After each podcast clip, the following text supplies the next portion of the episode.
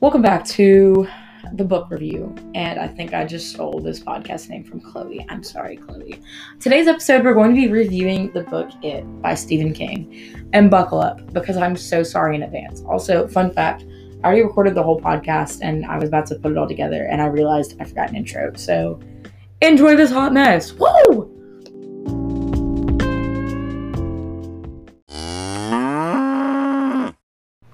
Okay, so I'm gonna try to like fast forward to like a summary because this thing is literally as long as the Bible. So let's try to do this.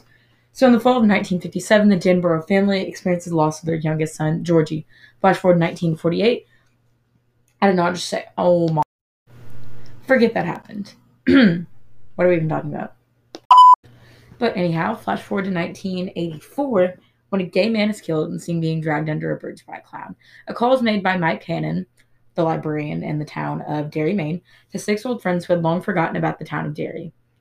Upon getting this call, Stanley or Iris, I don't really know how to say it, I just kind of said Iris in my head this whole time, kills himself, leaving nothing but the word it written in blood.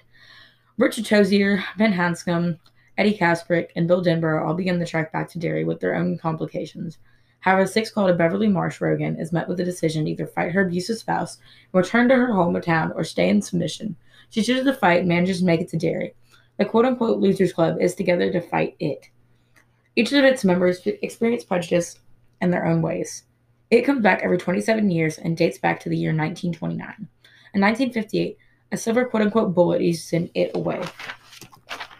Not vanquish it, the ritual of Chud is the only way to get rid of it. In adulthood, the losers are very successful in their own ways. However, the main childhood bully they faced is an, in a mental institution for the criminally insane. Since he killed his father, Victor Belch, and the accusation of killing Ver- Veronica Gergen, he finds his way out of the institution during the return of it and attempts to kill Mike Eddie. Mike, but Eddie kills him. Or it, you know, he's not really a dude, but he's just kind of a being as it, you know, it just be like that sometimes. It begins possessing more and more people throughout the town and attempts to kill the losers. After this, the remaining, remaining five losers venture out to finally kill it. Eddie's killed in this final encounter. Bill kills it while it's in the form of a giant spider. He squeezes his heart until it bursts. Then the next morning, the four leave. There's a bunch of earthquakes. Yada, yada, yada. They all go on to live their separate lives. Ain't that a cute little fun story? the book itself is kind of a trip, to be honest. Um, there's a lot of pedophilia, murder, suicide, you know, just silly, goofy things like that. You know, just everything a teenage girl wants in a piece of literature. So, starting off with the character Beverly, I really thought that she was just such a strong character. And I mean, you watch her progress from everything with it, her abusive father, and how that translates into everything in her adult life, and how her husband reflects how she was treated as a kid. And so that kind of goes into the theme throughout the book of how childhood trauma and its effects last long into adulthood. So, given that and how everything moves and shifts, it takes on a pretty unique perspective given that we get to watch what happens when they're kids. And it does something that very few pieces of literature can achieve, and just media in general, where it's after the big events have happened, it's after everything's kind of gone down. You get to see how the characters have reacted, how it affects them, even into later on life. And I wish that was something that more piece of media did because it really does give you a later sense of the characters and how their lives have developed as a whole. Moving on to the other characters, they all have their own kind of thing that brings them into the Losers Club. So, Stuttering Bill, his little brother Georgie kind of kicks off the book. He is murdered in a horrific accident involving the sewer system. His body is found with his arm ripped off. Then we have, of course, you know, Georgie killed by Pennywise starts to send string of murders. It comes back every 27 years. So that's kind of how we have that adult perspective is we see them as kids with the first encounters with it. And then they come back later with the later encounters. Later on, we have Ben. Um, he's severely overweight, and that kind of makes him a target for the bullies throughout the novel. And the novel also takes on the perspective with the whole later adulthood thing and the themes of childhood trauma. And they bring it back and you kind of see how the bully's life are impacted and how uh, i forgot his name. So we eventually see henry bowers and the book actually gives us insight into his home life and why he is the way he is to our characters and why he targets them and it almost seems like he has a jealousy for their friendship and how they're comfortable in their own skin. And so we see him later into adulthood, uh, after his father's abusiveness and all. Uh, we see him kill his father, which you know is a little bit of a harsh reaction, but it shows how bullying affects even into later life and how home problems can affect you long into adulthood, which of course ties back to those original themes. So now that you kind of know what's going on, mm, we finna bust into the themes.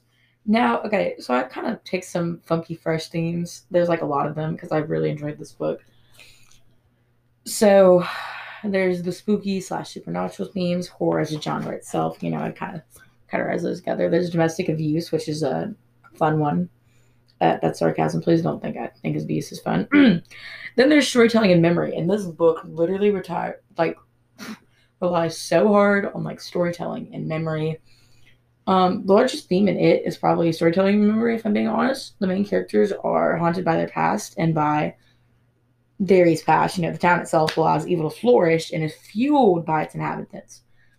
It I'm sorry, I feel like that's so confusing, but I just kind of have to call it it. Pennywise, I don't know. You know what I'm talking about. Uses the rich, Hershey. Oh, wait, I'm talking about the book here. I'm sorry. I'm reading off a script. Anywho, pretend I didn't just say that. But um, the book itself uses rich history, personal conflicts, and a bunch of foreshadowing and storytelling to prote- propel its story forward. The book manages beautifully written history with a consistent timeline that allows you as the reader to tackle the mammoth of the book easier.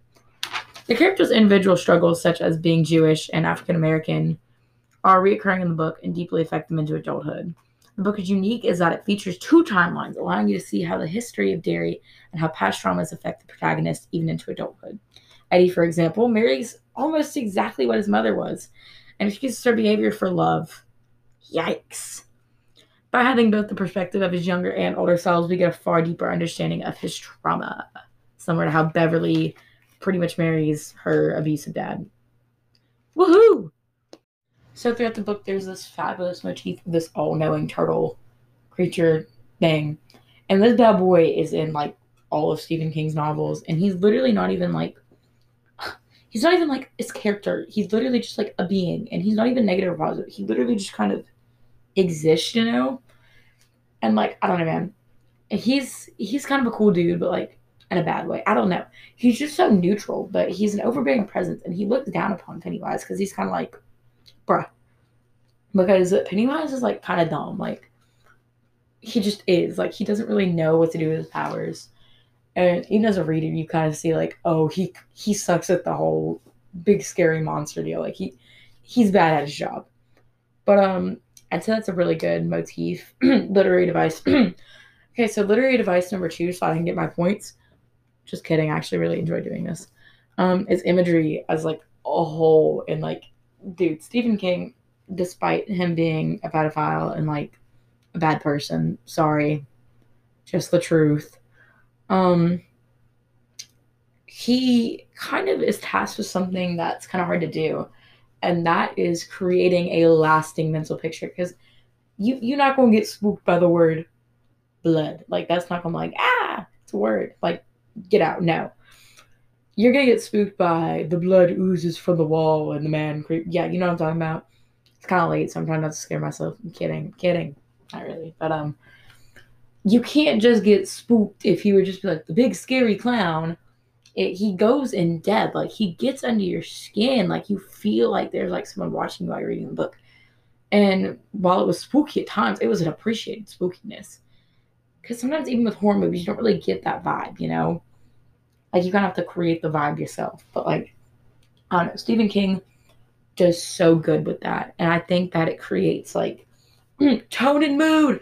It kind of like ties in how like he makes the reader feel. Like he he kind of forces you into like this oof kind of moment where you're like, I- I'm I'm kind of spooked, man. Like, and I'm not one to get really spooked by like horror movies, so it's kind of refreshing every time I read a horror. I'll be like, ah, yes, not a jump scare, not predictable. There's twists, there's turns, there's things that get your stomach rolling, and he really has kind of changed towards a genre. Like he kind of is the horror novelist. Like you think of when you think spooky, scary time, you think Stephen King or Stephen King, either I don't know how you say it. I'm sorry. I've said both, probably.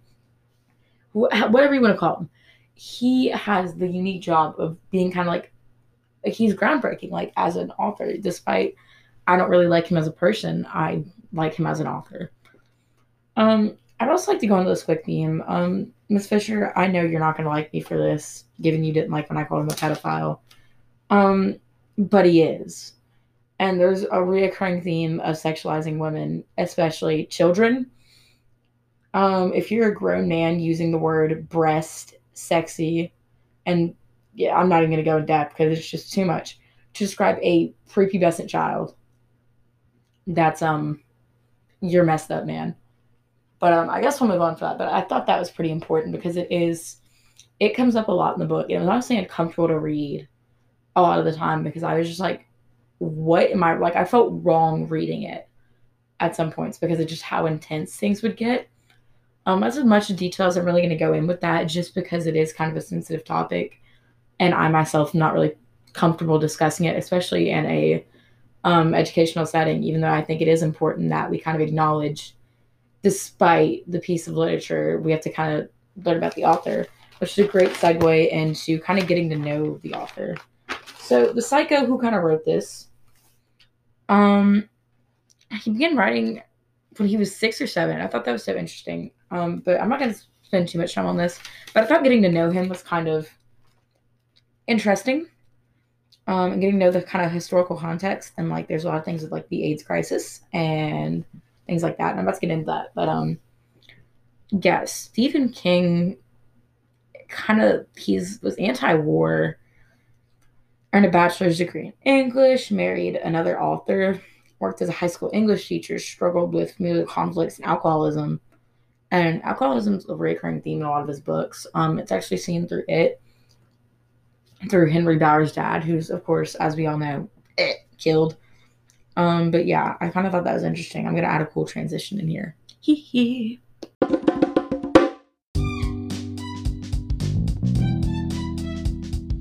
So, now that I've thoroughly traumatized you, shared my trauma with reading this book, um, I kind of want to wrap this up because I think I've already gone over the time limit. Sorry, Miss Fisher. Um, but yeah, so overall, book is jacked up. Stephen King is jacked up, but it's a really good read. Um, this brings us to the question of what I recommended. Mm, probably not, but I did really like it. It's just I don't think a lot of people really are willing to read something like that. And it definitely depends on what kind of person you are, whether or not you should read it. Um, also, I don't really like the fact that people could read that and be like, girl, you were reading this, have to kind of be like, yeah, I did read that, and I kind of enjoyed it. Because I feel like they're to think I'm absolutely insane. Um, but yeah, it was an interesting time to be alive. And I hope you enjoyed this kind of crappy podcast. Go Falcons.